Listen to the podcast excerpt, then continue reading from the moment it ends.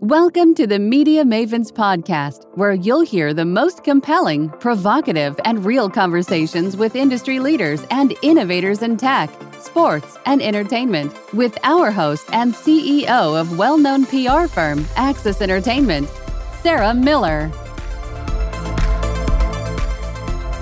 Hi, this is Sarah Miller and Marjorie Day here with Media Mavens Podcast. We're here today with Steve Worden, founder at Gigr Entertainment. Hey, Steve, welcome to the show. Hi, Sarah. How are you? Hi, Marjorie. Hey. I'm so excited to have you on. Like I literally, as you know, just got back from New York last week and like it's been nothing but NFTs. And like I love the fact that we're talking to you on the entertainment side about the music industry. So like I'm super glad you're here with us today. Yeah, no, happy to be here. And it's so funny because like you are the founder of Gigr Entertainment and the co-founder, Peter Deemer. I have known for so long since the Universal days, in music industry. So I'm super excited to finally see a music company adapt to new technologies. And I think we've talked about this where I mean, the music industry has been messy and it doesn't adapt to new technologies very well, hence where the music industry is at. But the fact that NFTs and blockchain and crypto are blowing up, you guys are forging to the head of the industry right now over at Gigr. So I want to kind of hang out with you, talk to you about your background, your music background with Elton John, what you're doing over at Gigr, why you created Gigr, but talk to us about what's going on with this company now and where you guys are heading to the NFT space on the music side. Yeah, well, I mean, there's a there's a lot there. You mentioned Peter Deemer, so he and I are working together on on this uh, Gigr Entertainment and Technology. And Peter was he was a label, major label exec, Universal Music, EMI, and so we've known each other for for a long, long time. Worked together on all kinds of different promotions of, of big artists back in the day. But Peter sort of pivoted into tech way before I did, and had a company called Hip Digital in Vancouver. He was involved in another. I mean, going back to like the late '90s when the internet was still kind of a new thing. And are we aging ourselves? I feel like we're talking about this right now. Slightly. I'm only going back to the 90s. I met Peter when we were all in our 20s. Let's just like take a few 10 years off of that. Okay, well, so that was the 90s. So he he moved out from Toronto to Vancouver and kind of got involved in the tech scene in Vancouver, which has become a, a super hotbed of technology development, especially in blockchain, uh, which of course is the underlying foundation of NFTs. And so Vancouver's on fire now as far as blockchain goes with Dapper Labs, which is the home of NBA Top Shot, and now the, the NFL NFT marketplace and, and all kinds of other stuff. So he and I kept in touch over the years. He did a stint at Live Nation as well along the way. And I'd spent some time out in California and reconnected with some of, some of my old buddies from Toronto who had come down to California and taken over the world in music. As people may or may not know, Live Nation, the biggest concert promotion company in the world is basically run by Canadians. No disrespect to any Americans or Brits or anybody else involved at, at the higher reaches, but I think they, those guys know what I'm talking about. So we were kind of plugged in with a lot of the, the guys running Live Nation there. Peter was in house there for a while, uh, helping them with some projects. I did a little bit of consulting for them as well. And yeah, so Gigr really came from Peter and I talking about where technology had gone, where it was going, how the music industry and the entertainment industry was changing because of tech, and especially in the last 18 months, getting into what blockchain and NFTs were going to do. And as we started having these conversations in 2020, shortly after the pandemic hit and kind of crippled the live music business and had a lot of people stepping back and, and saying, hmm, I'm going to take stock here about, you know, what are my options and what other ways could artists make money if you can't tour, which is where most musicians were making their living. What other things can we do, and especially you know using technology? And as we started to have those conversations, these things called NFTs started to uh, come on everybody's radar and appear in the news and media. And it's like NFTs. What the f is an NFT? And so we were talking to people in the industry, artists themselves, bands, managers, agents, and getting a lot of questions because Peter knew a thing or two about it already, having been in Vancouver in the tech scene and had already been developing a blockchain platform for another application, mainly to do with photography. And so we were answering questions and learning ourselves a little bit more. about what blockchain could do, what NFTs were going to be, and was there application for for artists and especially some of the artists and bands that we've known for decades. And so, you know, maybe some people or maybe a lot of people think that oh, NFTs and blockchain, you know, all that stuff, it's for electronic music or techno or you know super young artists and it's got nothing to do with bands and artists that have been around for a while but we're looking at it from the other perspective which is you've got bands and artists that have been around for a long time they've got huge fan bases wait now steve well. but were you managing artists now you, i mean we know peter you're your co-founder i know you guys have such strong history as friends and business partners but your background in music was it directly with the artist or was it through companies like Live Nation, AEG, and so forth? Or were you like directly managing some of these guys? Well, I mean, when when Peter and I first met, he was a label exec. So he was in, in marketing and promotion, and I would have been in the broadcast world. Okay. So I was I started as a writer when I was in university. Well, actually, no, I started as a promoter when I was in like seventh grade. So I was I was hiring bands and booking bands and dealing with agents, you know, when I was 14. Wait, wait, wait, wait. Let, let, let's let's kind of like roll back here. You were like 14, 15. You just decided you had this. You knew then what you wanted to do in music and started managing and promoting bands at eighth grade. No, no, I didn't start managing bands till I was in 10th grade. Uh, so like eighth grade. No, I was I was president of the student council in junior high. It's, I know that's hard to believe, but I was like modestly popular for a minute. Those days are long gone. But so, and, and as, as part of that job, which yeah, I had no budget and no sal- no salary, obviously, but uh, there, no, there was a modest budget to book entertainment, you know, for like the yeah. junior high bands. So yeah, here I am, you know, at 13 or 14, I guess I was, phoning booking agencies and like, hey, you know, I've got two hundred dollars. You know what? You've got a band, or did I even have two hundred? It might have been a hundred. And yeah, we've actually booked bands and and put on dances. So you know, you learn about ticket sales and you know dealing with artists and agents and managers. Anyway, that was my my introduction. And at the same time, I was writing. I was not a great student, but I could always write a little bit. So it was okay in English. So I was writing articles and reviews of, you know, record reviews for the school paper. And then when bands would come to town, touring bands, I would go and try to meet them and inter- interview them. I think the first band I interviewed was, I don't know if this is going to, this is before your time for sure. Spooky Tooth. Remember that name? Mm, no.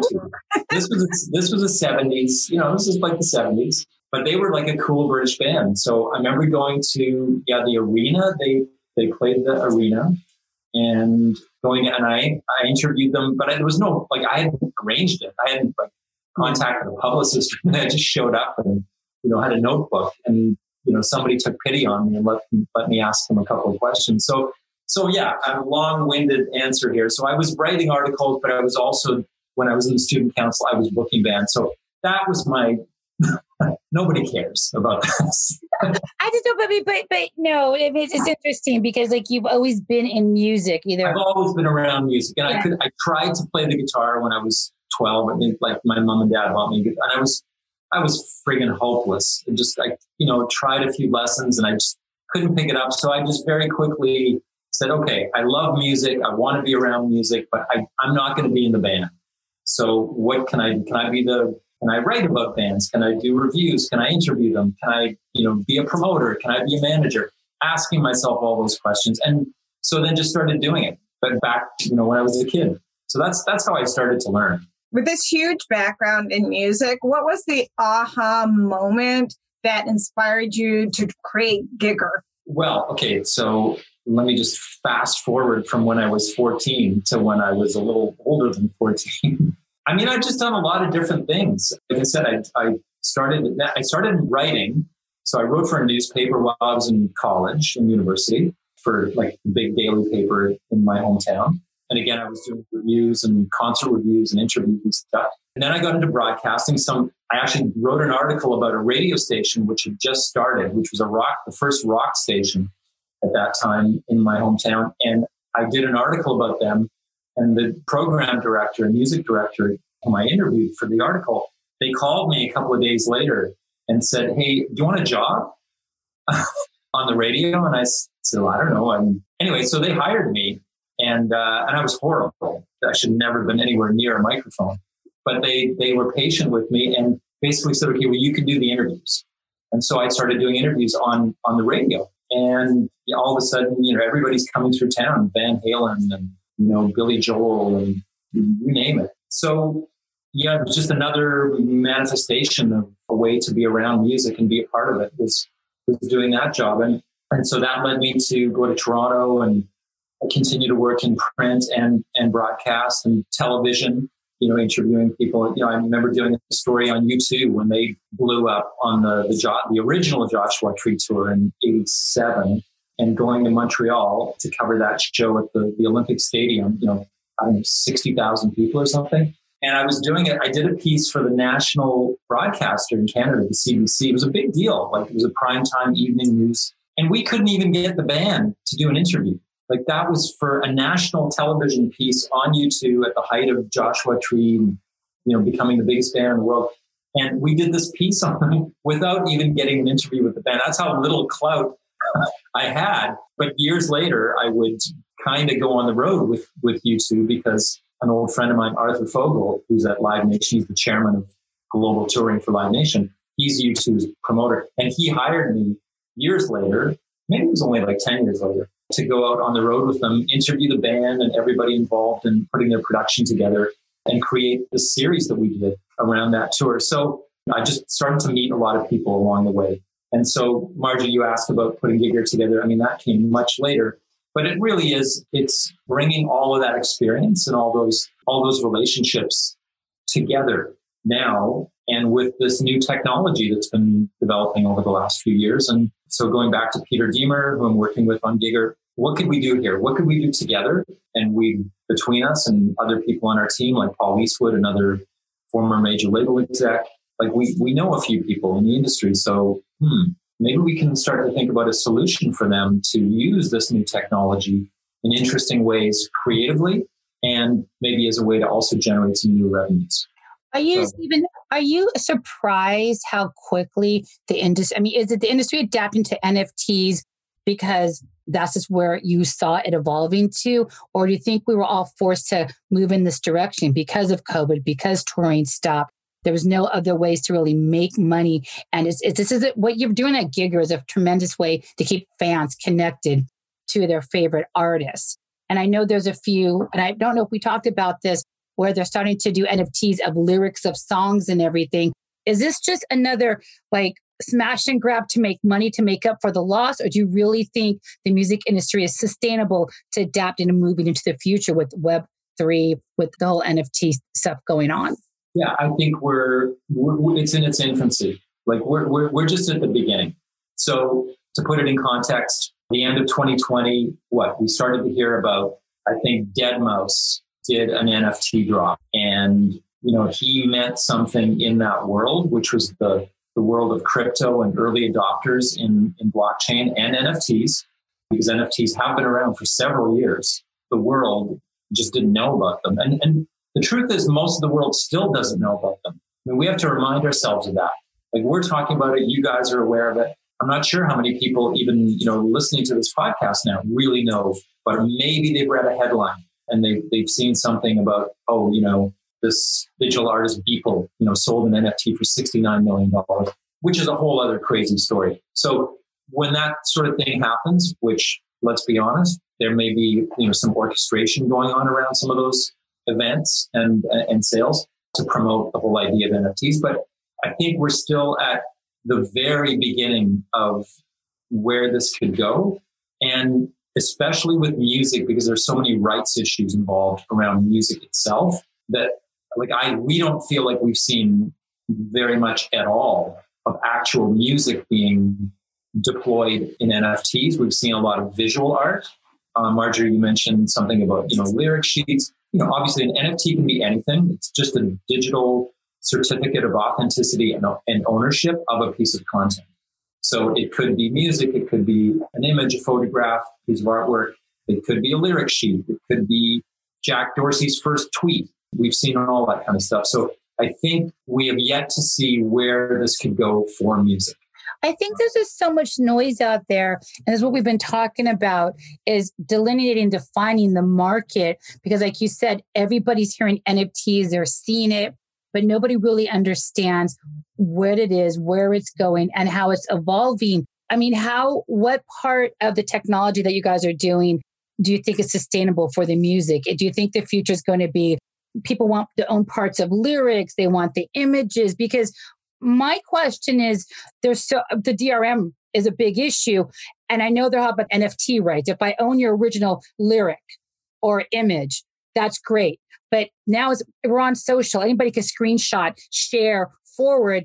My concern, and we're not concerned, I guess, question is how far do we step over the line with NFTs on sharing that starts to hinge on actual digital rights with the artist and the labels wanting their cut. If you're if I'm Taylor Swift or whoever, Elton John, and I'm going to have a $200 million NFT drop, my labels are going to want a piece of that because they own the rights to certain parts of the lyrics and those writers, producers. Do you see any clarity in where this is going to go? And is this going to be an issue with the labels and the artists down the road as it gets bigger? Oh, yeah. There's, there's no question it's going to be an issue because every record contract is different. And so, I mean, I've heard and even been privy to a few conversations about, well, are certain rights specifically identified in every contract? Uh, will digital rights cover NFTs? Does that mean the label can say, we have the right to, to create NFTs based on this music or this particular album? So again, you know, music rights are always a minefield because it's everything from the master recording rights to the publishing rights, which could be multiple songwriters. It's complicated. And I think you're seeing, I mean, it's interesting. I'm reading and hearing about a lot of younger artists who are insisting on owning and controlling their own master recordings, which obviously is like that's what you want. That's what you want to do this old, you know, traditional model of signing with a major label and the label owns your master recordings in perpetuity is honestly, it's absurd. It's outdated and it's not right. So along the way, if an artist gets successful and has clout and has leverage with the label, they'll renegotiate their deal and often get their masters back. So we're seeing, and in the last 18 months, we've seen this, this new explosion of veteran artists selling their rights. There could be their publishing rights, could be their master recording rights if they own their masters. And that's really kind of shone a light on how the industry works and on, on different rights deals. I mean, I know it was, you know, I'm not sure exactly when this, you know, people are going to be hearing this, but in 2022, early in the, in the new year, another announcement about Bob Dylan selling his his master recordings. And I had to remind myself for a minute, oh, well, didn't he already do that? And I was like, oh, no, no, this is his masters. So he fought to get his master recordings back at a certain point. And now he sold those rights for reported $200 million. But in 2020, he'd already sold his publishing for reported 300 million. Bruce Springsteen just, I think it was just before the holidays at the end of 2021, announced that he had sold all his rights, his masters and his publishing for a reported 500 million plus. So the stakes are enormous. But if I can remember the point I was trying to make, uh, it's that a lot of younger artists are insisting on owning their own masters right from the beginning or not even signing deals with major labels at all because they don't need to necessarily. So when it comes to NFTs, maybe this does bring it back full circle. Who has the right to create and issue the NFT? It's just going to differ from artist to artist, deal to deal. And again, it's going to be complicated. It's going to be messy. And people who are maybe interested in buying and collecting NFTs, they need to remember that when you buy an NFT, let's say of a piece of art, or if it's going to be a piece of music, you're not getting any rights to that that content. You can't turn around and you can sell the NFT, but you can't turn around and commercialize or re-release the music or repurpose it or anything like that. Unless there's a different model that's that's going to be put out there, which we are hearing about artists who are basically almost issuing an NFT like a security and saying, as part of the deal here, you get a percentage of the royalties from this song or this piece of art going forward. But that raises a whole other issue, which is NFTs as securities, which is another unknown about when the government steps in and regulates these things and who can invest in them. And, and if it's a security, that requires a whole other level of uh, administration, organization, laws, rules, legal, and there can be a lot of barriers well, That's just going to be a matter of time because if you look at the blockchain, look at crypto, Bitcoin, the trading NFTs, you know, nothing's back banked regulated. So eventually, I think the fintech world is going to start stepping into this and laying down regulations to monitor to protect the rights, protect what goes in and what goes out. So let's talk about Gigr for a second in this because are, you guys aren't minting NFTs. You you have the technology for these artists to make their NFTs, or how is Gigr playing into this whole world of music and NFTs now? I don't know. We can mint NFTs. I mean, anybody can mint NFTs, okay. right? I mean, you you could mint an NFT tomorrow, tonight. So no, our proposition is, and again, we you know we started a year in the last year talking to different people in the industry and getting feedback on what what the level of interest was, what the level of knowledge was about these things, and you know, do you want to get into the space? And if you do, will you need help? Do you want help? So we we are almost positioning ourselves as like a bridge because we've got technology, blockchain technology expertise in our team. We've got a way to almost customize or deliver like a bespoke experience for a, a given artist or a brand or a label to have their own NFT marketplace or store and, and truly customize it for them. So we're like a bridge from the analog world almost into this new world of tech. And so we can we can help them create the NFT, we can curate with them, and, and there's different levels of, of need there. Some artists and, and managers that I got it, we have our own creative team, will deliver the actual NFT and you guys deploy it on the blockchain that we want to be on and do it, you know, you sort of power our NFT release and work with us on the market. So it's it's kind of a range of of services that, that we can provide and really just help people get into that space in a way that they have comfort that the tech part of it is handled, but they're also working with people who know the music industry and are willing to and, and capable of working with them on the creative side because it's really a two two sided coin. It's like I think an NFT is a way to another way to express yourself creatively because you can just cook up like a, a new piece of content. Like it's almost like a new canvas. What can it be? Well, it can be anything. It can be visual. It can be audio. It can be video. You can collaborate with other artists. And then on the flip side is the way to monetize that and create a new revenue stream, which you participate in in perpetuity because the smart contract on the blockchain, which underlies NFTs, allows for you as the creator to be paid on any future secondary sales forever.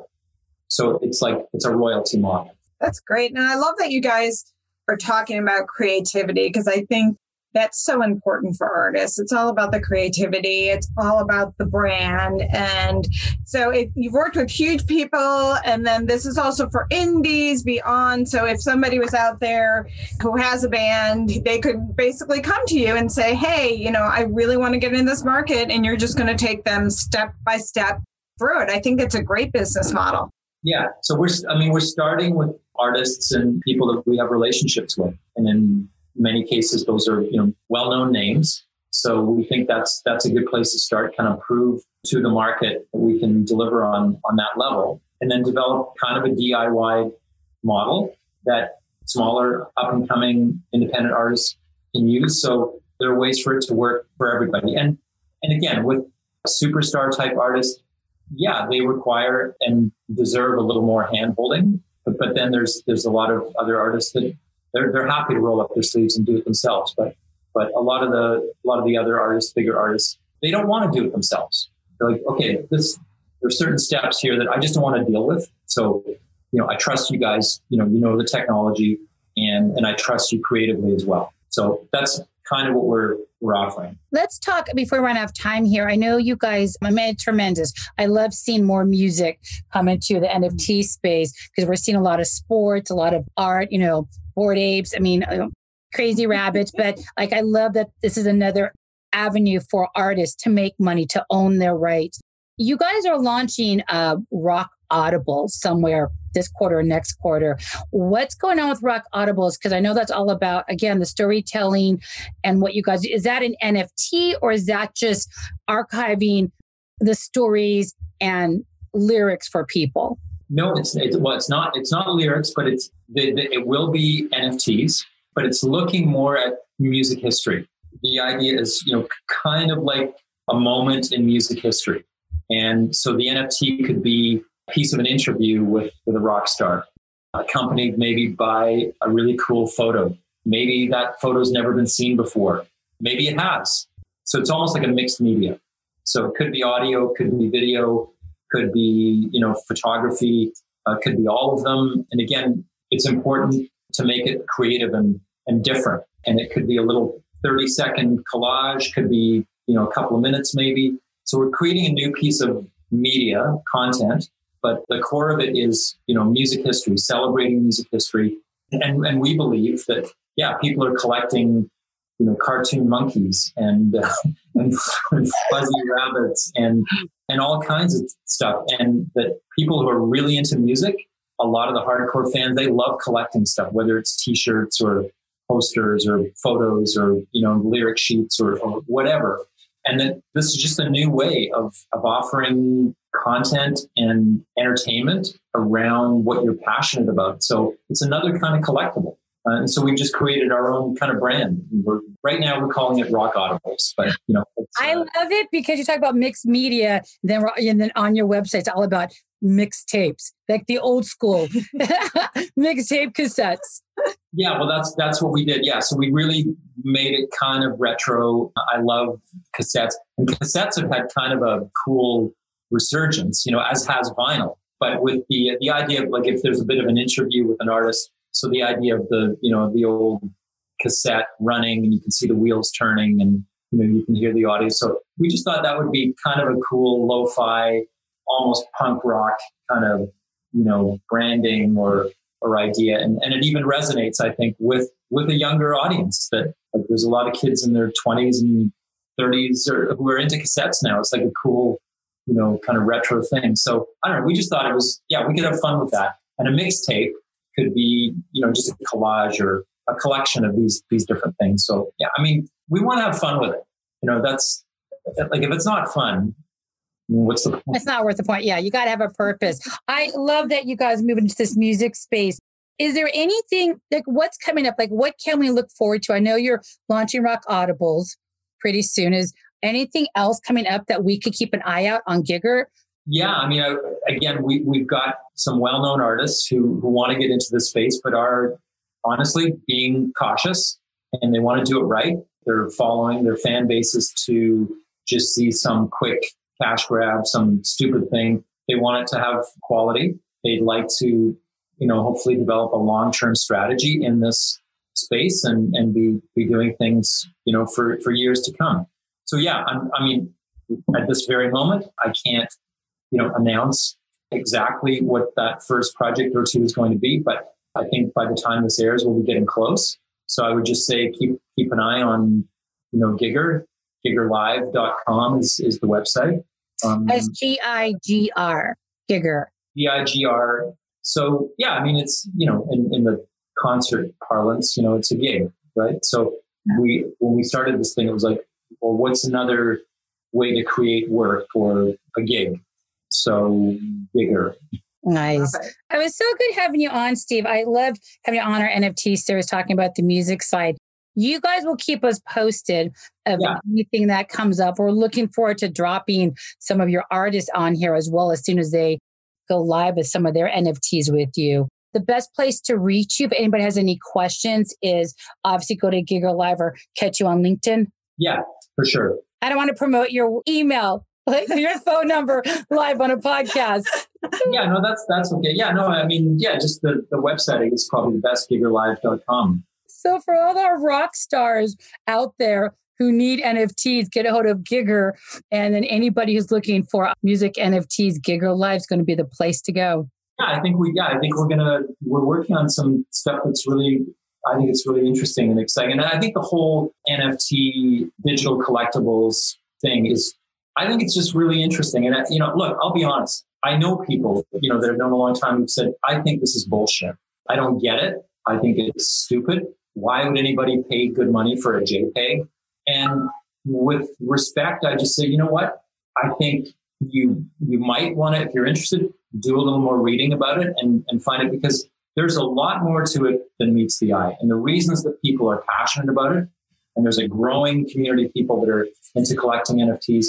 There's many different reasons, but the mindset that it's it's 2022, there's new technology, we're in a new world, and we've heard that kind of stuff before. Like, why would anybody do this or do that or you know get in a car when you could you know ride a horse i mean we, history is full and i'm not saying that i'm such a forward thinking guy but like i get it it's new tech it's a new medium it's a new way of being creative and doing business it's and, a better way to share your content and make money while you're at it and stay yeah yeah, yeah but if it yeah if it's not for you whether as a consumer or as a as an artist, that's cool too. I mean, not everything's for everybody, but I, I think what we've seen so far is pretty interesting and exciting. And I'm up for exploring, see where it can go. Nice. It was so good having you on, Steve. You're, we'll stay in touch with you. We loved having you on the show to talk about this. And we look forward to. By the way, I love. Ah, right?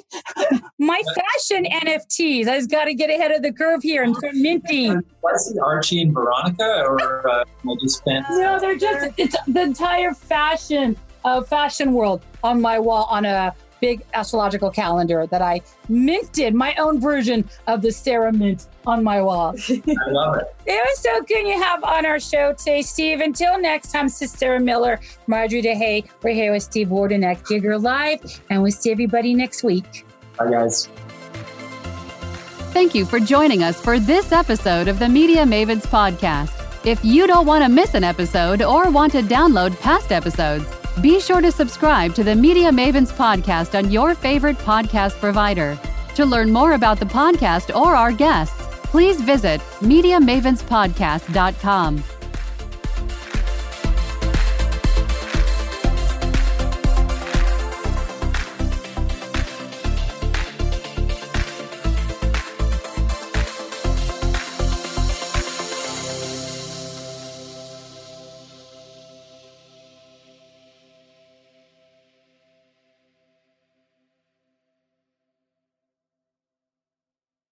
This podcast is a part of the C Suite Radio Network. For more top business podcasts, visit c-suiteradio.com.